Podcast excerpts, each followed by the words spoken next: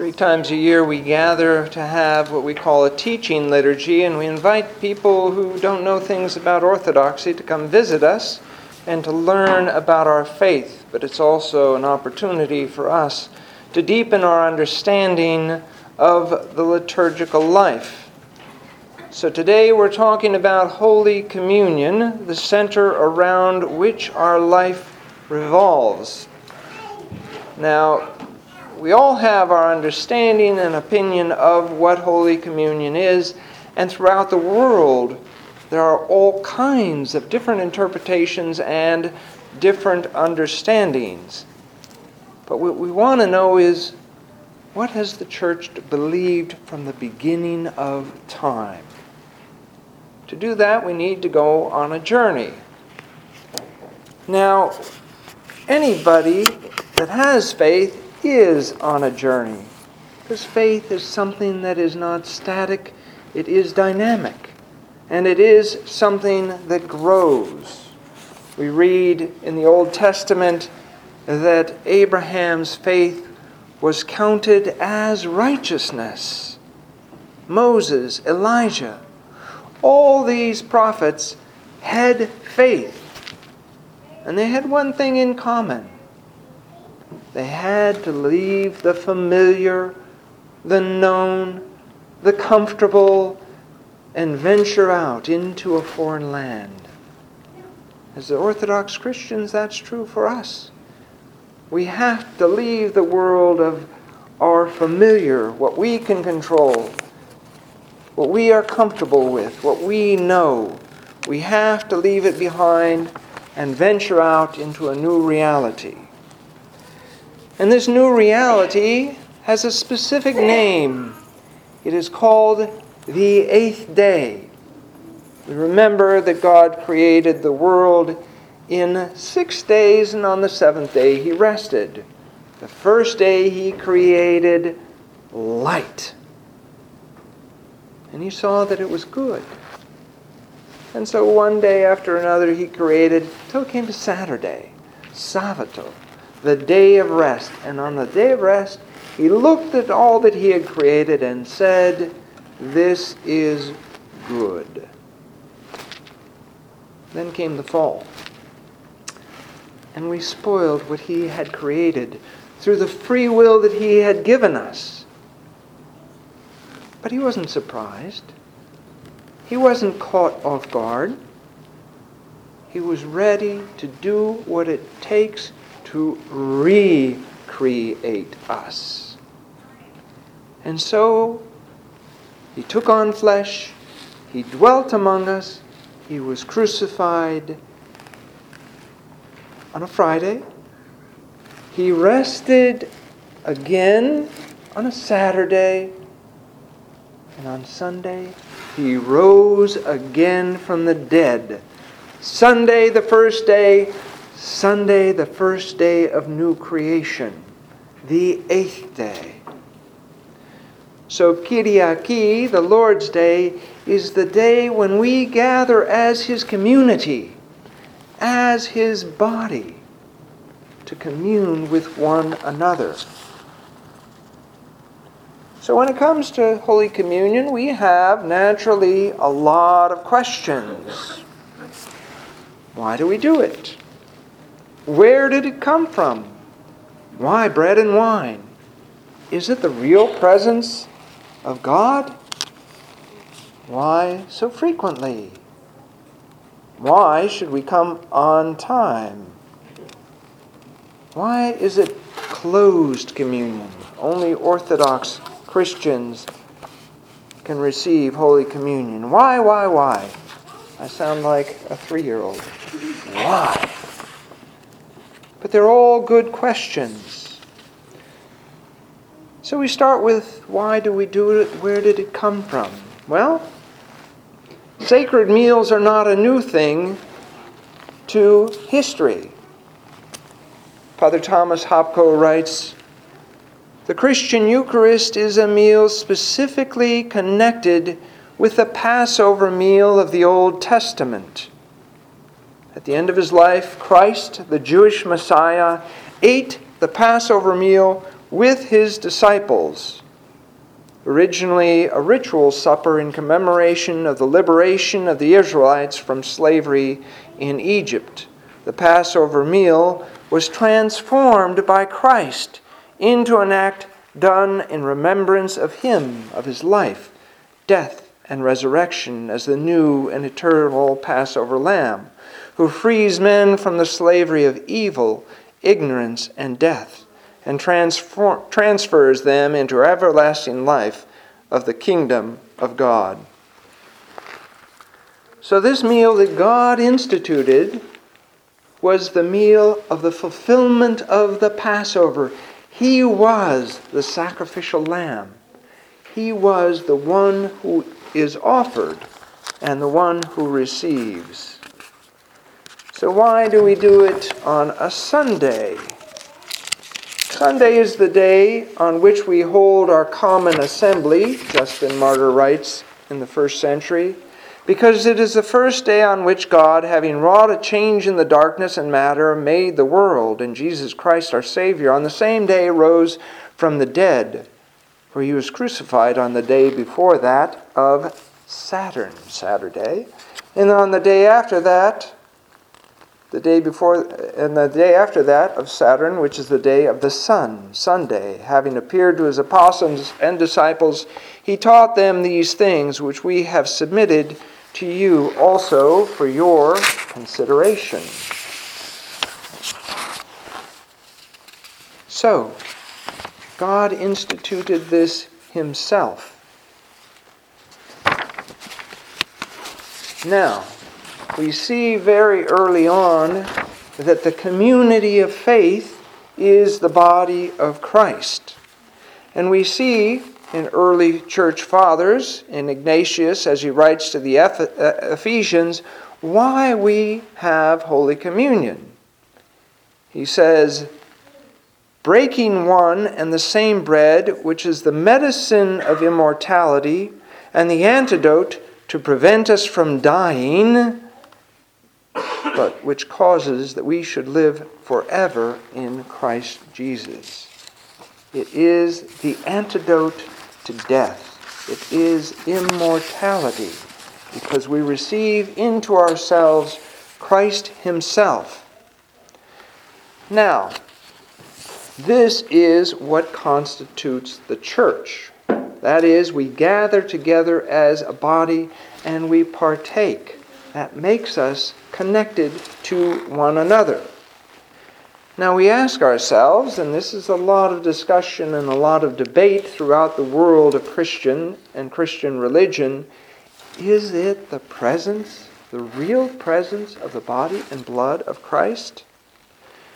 Father Thomas Hopko writes again The Orthodox Church denies the doctrine that the body and the blood of the Eucharist are merely intellectual or psychological symbols of Christ's body and blood. If this doctrine were true, when the liturgy is celebrated and Holy Communion is given, the people would be called merely to think about Jesus and to commune with him in their hearts. In this way, the Eucharist would be reduced to a simple memorial meal of the Last Supper's, the, La- the Lord's Last Supper, and the union with God through its reception would come only on the level of thought or psychological recollection. He goes on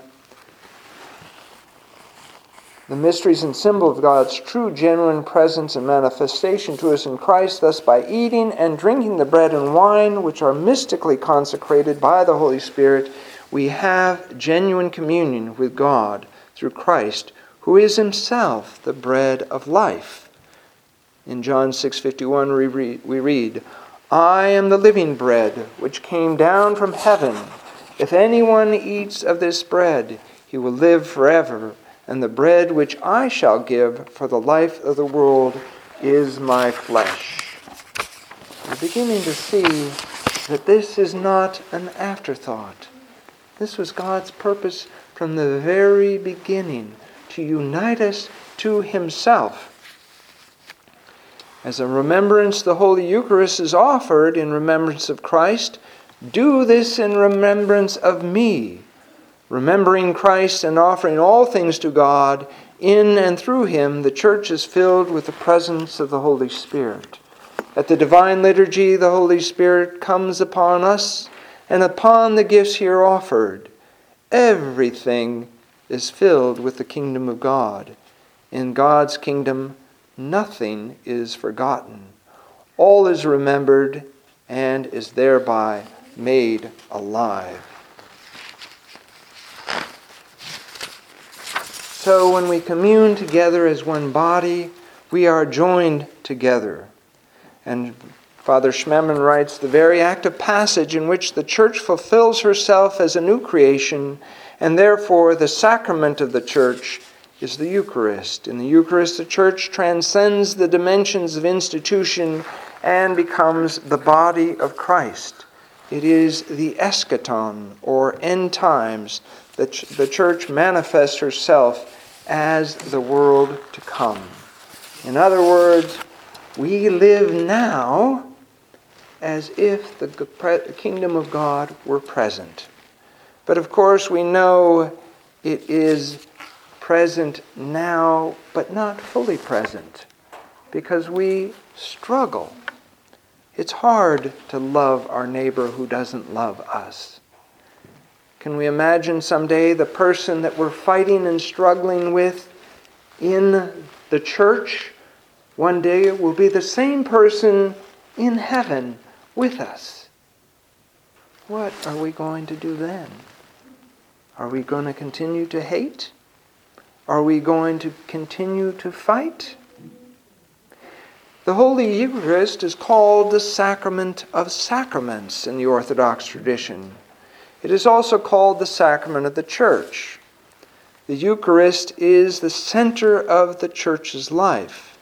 Everything in the church leads to the Eucharist, and all things flow from it. It is the completion of all the church's sacrament, the source and goal of all the church's doctrines and institutions. What's that mean? Well, it means it's not one sacrament among many, but it is the sacrament of sacraments that pulls us together as individuals. It pulls us together and offers us the life of Christ. So when we look at the other sacraments, we see them all in relationship to Holy Communion, baptism, washing from our sins, chrismation, the seal of the gift of the Holy Spirit to make us ready to partake of Holy Communion. Confession to pick us up when we fall, when we separate ourselves through the temptations that we experience in life. All the sacraments are there to bring us into this union, this body of Christ. So all this food is called among us Eucharistia, the Eucharist. Now, who can partake of the Eucharist, and why do we have closed communion? This food, of which no one is allowed to partake, but the man who believes that the things which we teach are true and who has been washed with the washing that is for the remission of sins and unto regeneration, and who is so living as Christ enjoined. For not as common bread and common drink do we receive these, but in like manner as Jesus Christ our Savior, having been made flesh by the Word of God, had both flesh and blood for our salvation. So, Holy Communion we call it the liturgy, the work of the people. And we have to be on time for liturgy because liturgy is not just the act of receiving communion, it's not just the consecration of the gifts, it's what we do as a community for the transformation of the world. You've heard the prayers. What are we doing? We're praying for the restoration of the whole world. We're praying for those in need, those who are sick, those who are traveling. We pray for the president. We pray for our country. We are interceding with God for the salvation of the world. So the liturgy is not something that starts with Evlohimeni, blessed is the kingdom, and ends as an individual act of my reception of the body of Christ. We come together as a community, and in the act of receiving communion are joined one to the other. But does it stop when we walk out that door? The work of God continues. The work of God continues with the first person we meet. We have to suspend the idea of sacred and secular. We are transformed and we go out as new creatures in Christ to bring the message of salvation to the world, to help pe- other people begin that first step of faith, their journey to the kingdom of God. And why do we do it so often? We do it on a regular basis every Sunday because it's the Lord's Day, because God has called us. We should think more often than not that why do I separate myself from communion? Why do I not receive regularly? We fast, we pray, we go to confession, not just to prepare us for communion, but because that's who we are. We leave a light footprint on the earth. We live ascetic lives. And when we offend our brother and sister, we run to them and ask forgiveness. Thursday night at spaghetti dinner, someone said a coarse joke, a little off color. Next day in my email box, there was an apology. That's what we do. We apologize to one another. It's not that we won't sin, it's not that we won't fall, but quickly we repent and we come and we ask forgiveness and we get back up and we continue to walk with Christ.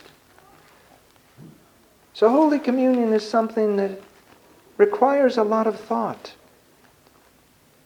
It requires a lot of reflection. It requires us to connect it to our lives every day and not say, that's impossible. I can't live that way. I can't do that. We have to walk with God by grace living out our salvation in fear and in trembling. And what happens? What happens is real life. What happens is joy and fulfillment and purpose. That's the way God designed it. And if we follow Him, that's the way it works. In the name of the Father, and of the Son, and of the Holy Spirit.